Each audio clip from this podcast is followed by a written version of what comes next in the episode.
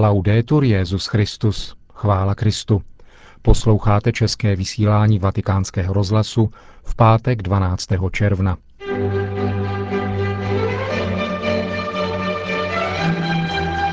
Po zprávách vatikánského rozhlasu si dnes můžete vyslechnout promluvu otce kardinála Tomáše Špidlíka ke slavnosti těla a krve páně. Hezký poslech. Zprávy vatikánského rozhlasu. Vatikán. Benedikt XVI. dnes postupně přijal sedm biskupů Venezuely, další skupinu početné biskupské konference této latinskoamerické země v rámci jejich kanonické návštěvy ad limina apostolorum. Kromě toho pak svatý otec přijal ve zvláštní audienci také prefekta Kongregace pro biskupy kardinála Ré a sekretáře Kongregace pro nauku víry arcibiskupa Ladáriu Ferreru.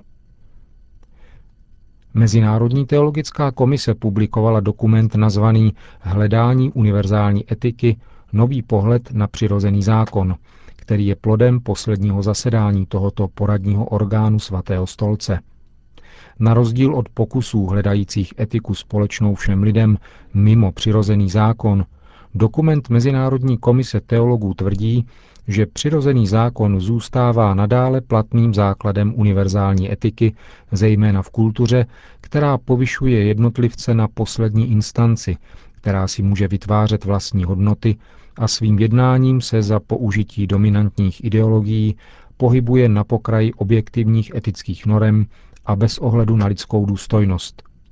Mezinárodní teologická komise chce svou reflexí přispět k diskuzi o hledání univerzální etiky a postavit se proti rostoucí tendenci oddělovat etický řád od toho ekonomického, sociálního, právního a politického. Právě ty posledně jmenované sektory lidské činnosti se podle 25 teologů, které jmenuje papež, vyvíjejí bez vztahu na normy univerzálního, objektivního a mravního dobra. V textu se dále praví, že v současnosti existují pouze dvě alternativy. Buď bude globalizace pokračovat víceméně podle čistě pozitivních norem a nedokáže dlouhodobě čelit své voli a zákonu silnějšího, a nebo lidé vezmou tento proces do svých rukou, aby mu dali opravdu lidský smysl a účel – Vatikánští teologové připomínají, že nauka o přirozeném zákonu tvrdí, že lidé a lidská společenství jsou ve světle rozumu schopny rozpoznat základní směrnice mravního jednání, odpovídající přirozenosti lidského subjektu a vyjádřit je normativně ve formě předpisů nebo přikázání. Také Benedikt XVI. zdůrazňuje se v textu, prezentuje přirozený zákon jako odpověď na etický relativismus a nescizitelnou záruku důstojnosti lidské osoby. Nový dokument Mezinárodní teologické komise se inspiruje učením svatého Tomáše Akvinského a připomíná, že společný etický odkaz již existuje, což dosvědčují četné souběžnosti kulturních a náboženských tradic světa. Teologická komise se staví také proti racionalistické vizi přirozeného zákona, třeba že brání jeho racionální povahu a poukazuje na to, že zakládající zkušeností celé morálky je vnitřní výzva v člověku, aby sledoval dobro jako takové. V poslední kapitole dokumentu se připomíná, že hluboká změna perspektivy přirozeného zákona nastala v podání, které nabízí Ježíš Kristus. Věčné slovo, které předsedá celému stvoření, se svým vtělením představilo lidem jako živý zákon, kritérium lidského života, odpovídající přirozenému zákonu. Evangelium proto přirozený zákon nezrušilo, nýbrž naplnilo novým zákonem lásky. Píše se v novém dokumentu Mezinárodní teologické komise nazvaném Hledání univerzální etiky, nový pohled na přirozený zákon. Konec zpráv.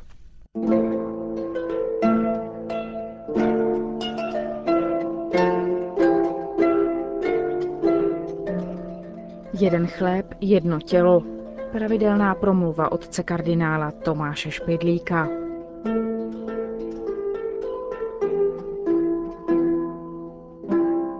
Člověk je od přirozenosti tvor společenský. Jeho osobnost tím víc vyniká, čím širší je okruh lidí, s kterými komunikuje a čím pevnější a ušlechtilejší je pouto, které ho s nimi svazuje. Dějiny nás poučují, že první svazek s jinými se rodí z rodiny a rozrůstá se k pospolitosti kmenovou i národní.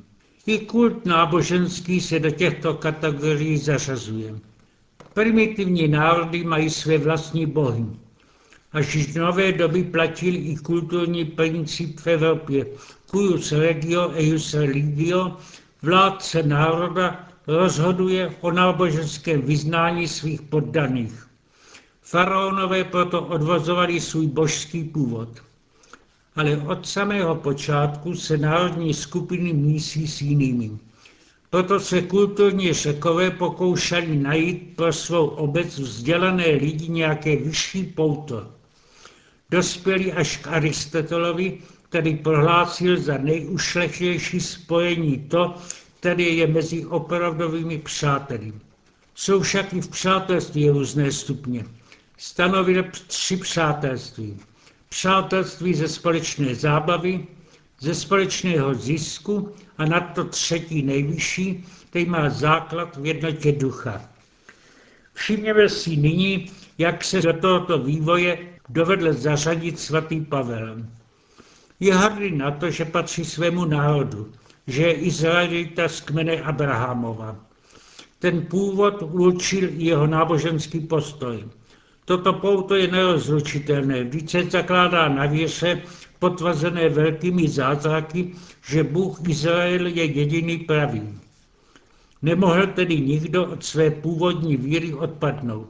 Jak se tedy mohl stát apoštolem jiných národů v duchu univerzálního křesťanství? Dnešní laická mentalita předpokládá tento postup. Zařadit hodnoty náboženské a národní partikularity do soukromého života a vybudovat společnost národů na základech jiných, opravdu všeobecných, s rizikem, že zůstanou abstraktními pravdami. Nepotřebuje dokazovat, jak tento způsob myšlení a jednání proniká do dnešní společnosti, po případě se mu dává i ekumenický ráz. Pavla tam ovšem nikdy zařadit nemůžeme. Nikdy se svého židovského původu víry svých svěřevalců nezřekl. Jak se tedy dostal k jiným národům?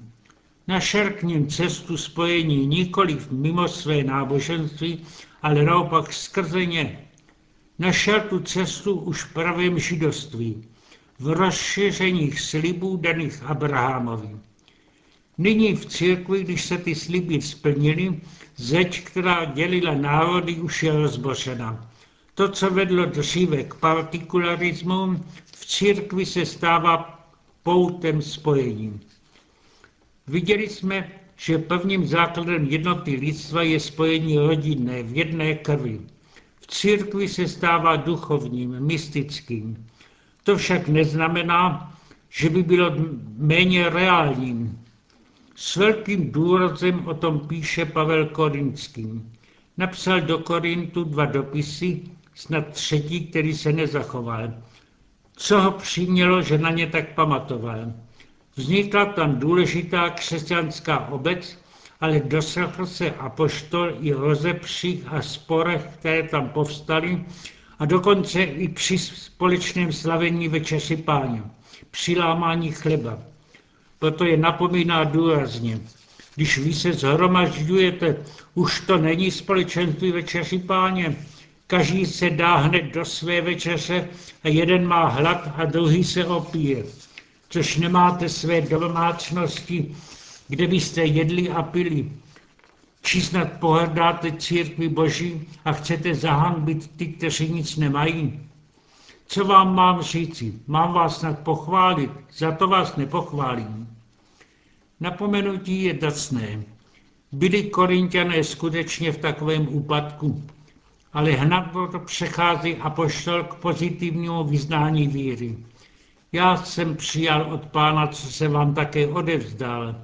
Pán Ježíš v tu noc, kdy byl zrazen, vzal chléb, vzal díky, lámal jej a řekl, toto je mé tělo, které se za vás vydává, to čiňte na mou památku.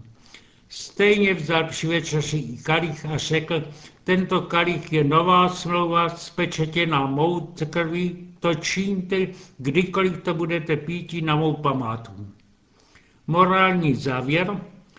Kdykoliv tedy jíte tento chléb a pijete tento kalich, zvěstujete smrt páně, dokud nepřijde. Kdo by tedy jedl tento chléb a pil kalich páně nehodně, proviní se proti tělu a krvi páně. Nechť každý tedy sám sebe zkoumá, než tento chléb jí a z tohoto kalicha pije. Kdo jí a pije a nepoznává, že jde o tělo páně, jí a pije sobě odsouzení. Není proto pochybnosti o tom, že pro Pavla Eucharistie svátostným základem jednoty církve. Křesťané mají s Kristem a mezi sebou jednu krev.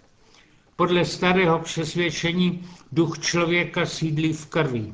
Mají-li věřící jednu krev, mají i jednoho ducha. A mají-li jednoho ducha, jsou i jedno tělo s Kristem. Po celou dobu svého putování Pavel zakládal různé místní církve. Všude zdůrazňoval jednotu. Pravost Kristova evangeliu se jeví v jeho univerzalitě. Je to jakoby stavění jednoho světového duchovního chrámu. Nevíte, že jste boží chrám a že duch boží ve vás přebývá? Kdo ničí chrám boží, toho zničí Bůh. Neboť boží chrám je svatý a ten chrám jste vy.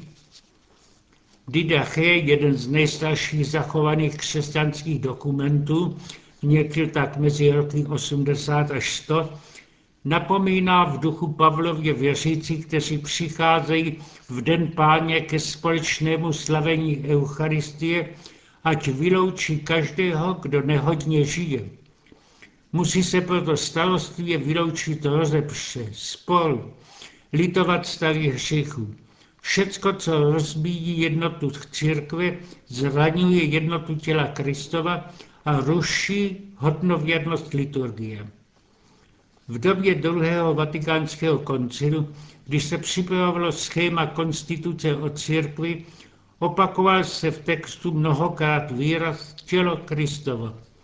Bylo tedy na některých místech nahrazeno výrazem jiným, boží lid. Těm, kterým se to nelíbilo, se dostalo vysvětlení. Když jde o tajemství víry, jeden výraz symbolický se doplňuje druhým. Definice církve jako tělo Kristovo krásně vyjadřuje jednotu všech údů. Ale v církvi tyto údy nejsou pouhé orgány, ale živé osoby, tvoří boží lid. Jejich vztahy nejsou mechanické, ale i ušlechtilé, lidské, kolegiální. I to je v souvislosti s učením svatého Pavla. Už ve starém zákoně si byli židé vědomi, že úzkým spojením s Bohem tvoří jeden vyvolený lid boží. Zakončeme tedy výzvou Pavlovou. Prosím vás, bratři, po jméno našeho Pána Ježíše Krista, abyste byli svorni a neměli mezi sebou roztržky, nebož abyste dosáhli plné jednoty smýšlení a přesvědčení. Stále za vás Bohu děkuji pro milost, která vám byla dána v Kristu Ježíši. On vás obohatí ve všem, v každém slovu poznání. Věrný je Bůh, který vás povolal do společenství se svým synem, naším pánem Ježíšem Kristem.